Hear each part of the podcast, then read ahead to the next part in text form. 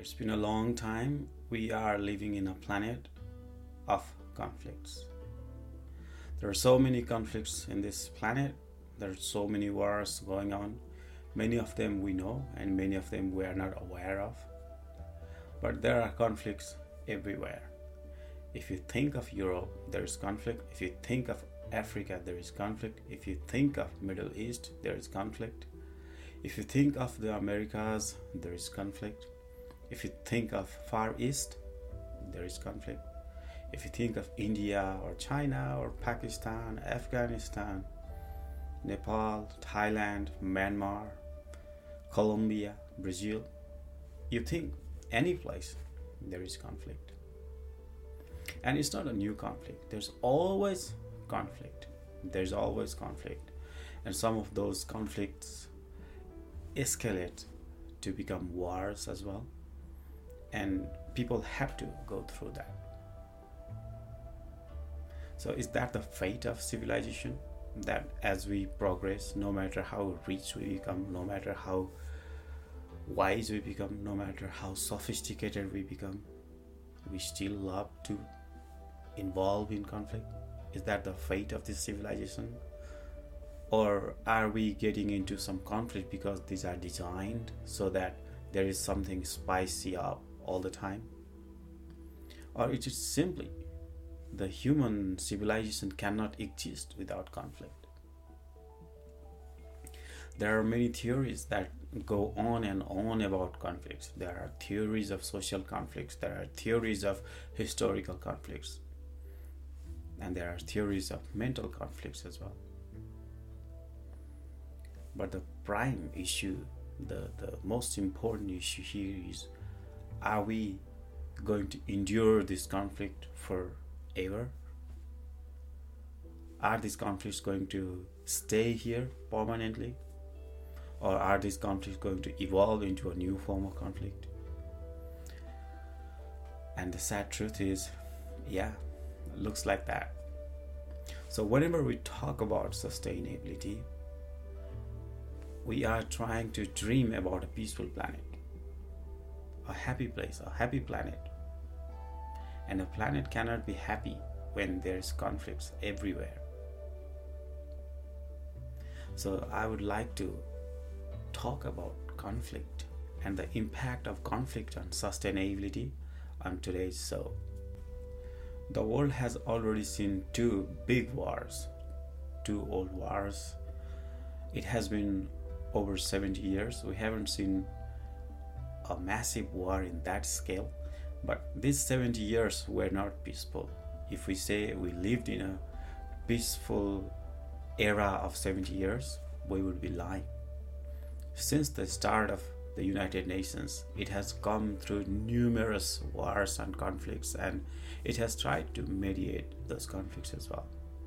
And the big superpowers have often parted with one or the other party and oftentimes they are divided in some major conflicts within these 70 years. Even if, if we look into the conflict in the Korean Peninsula, it was the same thing. The superpowers are divided.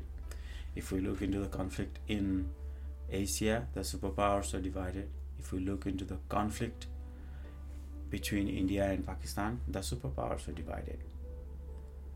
It was the same about the conflict in Middle East.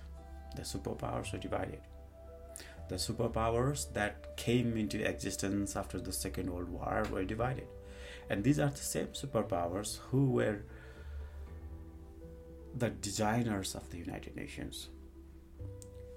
One of the biggest outcome of the Second World War was the United Nations. And the establishment of United Nations was to assure that the world will go through a peaceful phase and peace will be established in the world. But we have failed about that. After the series of conflicts, series of wars, series of battles, we have entered into one of the dangerous situation in the world politics now.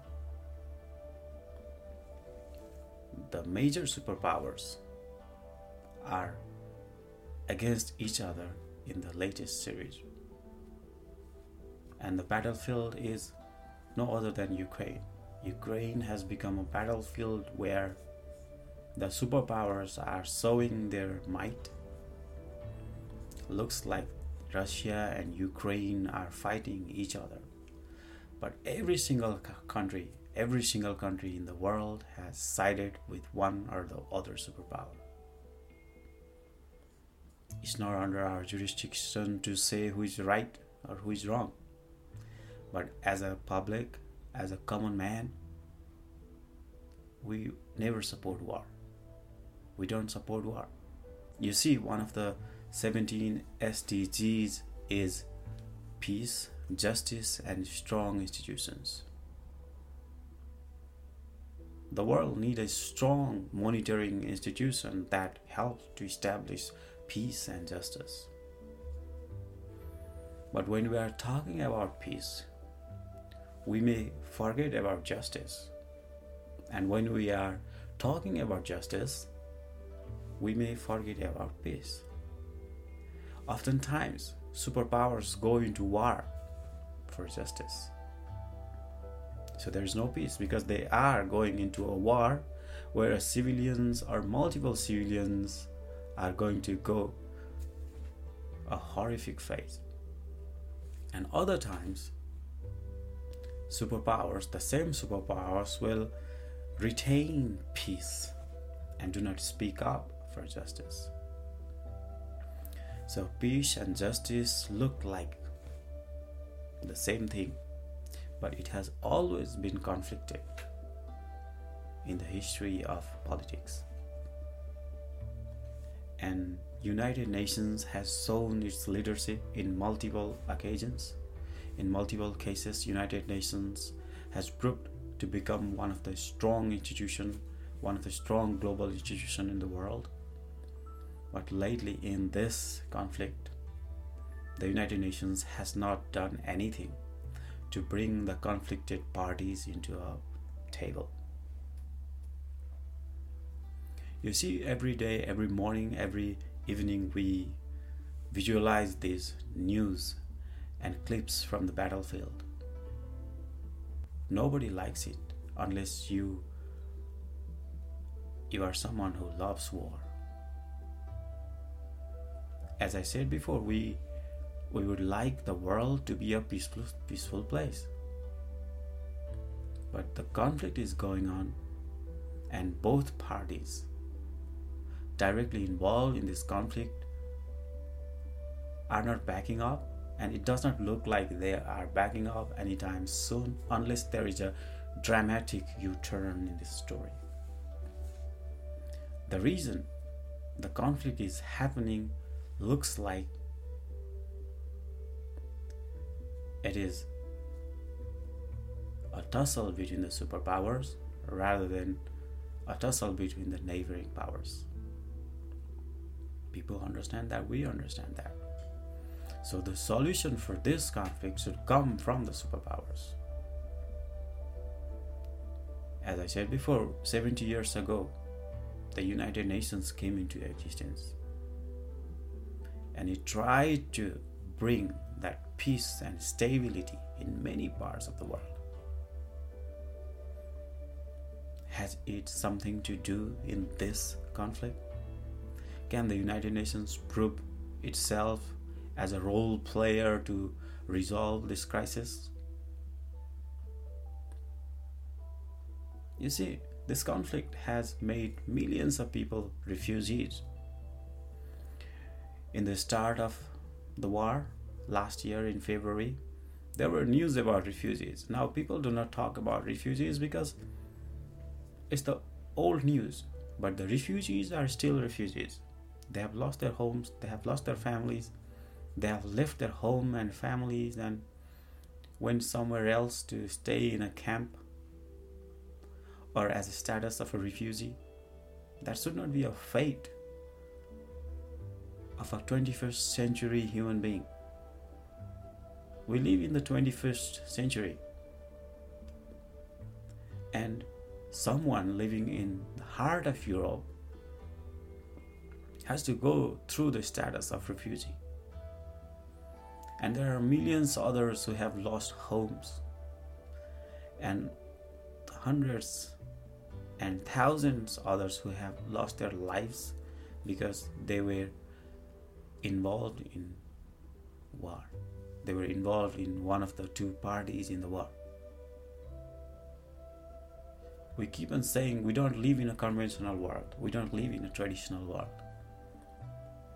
But the impact of this war is still conventional. The impact of this war is still traditional.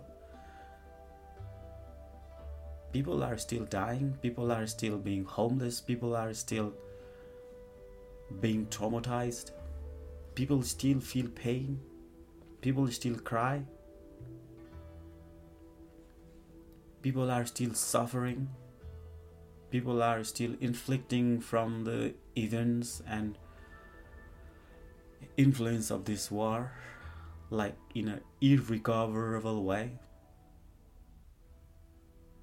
You know we often forget about afghanistan and iraq and yemen and somalia and other countries. Because the rich countries were not involved there or the big news the headline news was not from those conflicts. But one way or the other, whatever the interest of the global communication chiefs is, this conflict is still in limelight. But there has been the discussion about what is happening there. The most smart people in the world are in the communication industry, are in the news industry. They have a huge role to swing a conflict from one side to another side. They are not just reporters, they can play bigger roles than that. But I haven't seen any significant role from any significant outlet or a person. We have all become pro one party. I go see some of the news, and they are completely biased. They saw the reporting from one side and try to vilify the other side. You can do you can go and do that research yourself. But nobody is talking about the resolution. And when there is no one talking about the resolution, it looks like there is no resolution in the new future because that is not in the plan. There are billions of dollars pumped in this war economy. And people are still dying of hunger and in the lack of clean drinking water. There are still kids born today. People are having babies today who will never see school or who will die of malnutrition. And we talk about peace and justice and strong institutions, and we talk about the war in Ukraine.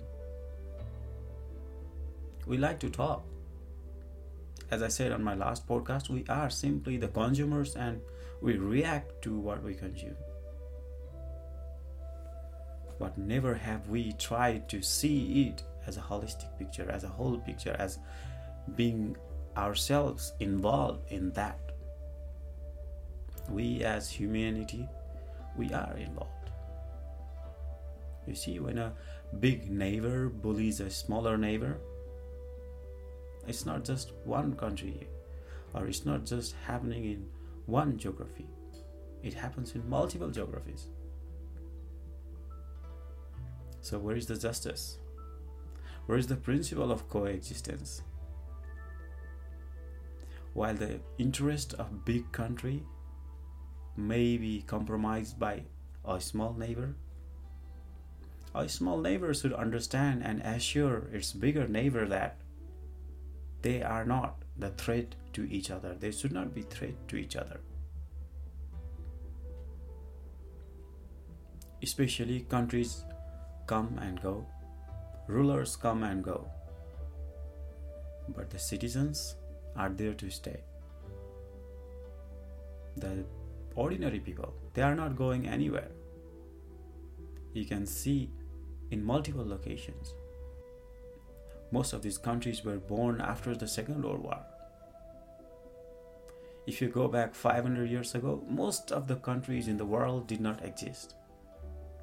But that did not mean that our ancestors did not exist. We all had our ancestors living on one or the other territory. They were under one or the other ruler. So the world politics is dynamic, it will keep changing. The political boundaries will keep on changing. The political interests will keep on changing. The political theories will keep on changing. The economic interests will keep on changing. The way economics function will keep on changing. But we, as human beings, we deserve to live in a world that is free of conflict. We deserve not to be traumatized because of the interest of big players. And that is the reason why we always advocated strong global institutions that can assure our human rights and bring practical solutions. When we talk about conflict, conflict always threatens sustainability because sustainability is a long term goal. But conflict brings short term pain, it brings short term problems, it, it obstructs the long term plans. For example, the money is diverted the money that was supposed to go fight poverty goes to the war machines. The money that was supposed to go fight hunger goes to war machines. That's the same thing happening in Africa. You see, all these kids, they never went to school. They had to carry a gun and go to war. It happened in Nepal as well.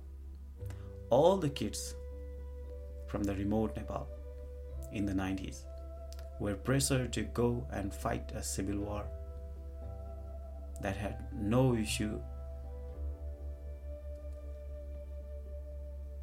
that had no understanding in this population. People did not know what they were fighting for. They were told they were fighting for a republic, they were told they were fighting a people's war, and they were asked to drop out from schools and they were asked to carry a gun and fight. See, that's the impact of conflict. When there is conflict, the agenda of sustainability hibernates. And the implication of that conflict is that we ended up with all these uneducated citizens. They do not have a degree they do not have a qualification they do not have the understanding and education to achieve a high paying job. And now they have become cheap labor or jobless adults. Nepal was lucky that the conflict ended up within a decade. And still the consequences of that conflict was a huge swath of population was jobless adults a huge swath of population was uneducated adults a huge swath of population did not get that quality education and that's not the only implication that conflict had and when I see it firsthand in front of my eyes, in my community, I can see conflict elsewhere and feel the pain. See, conflict brings pain, and nobody should live through that.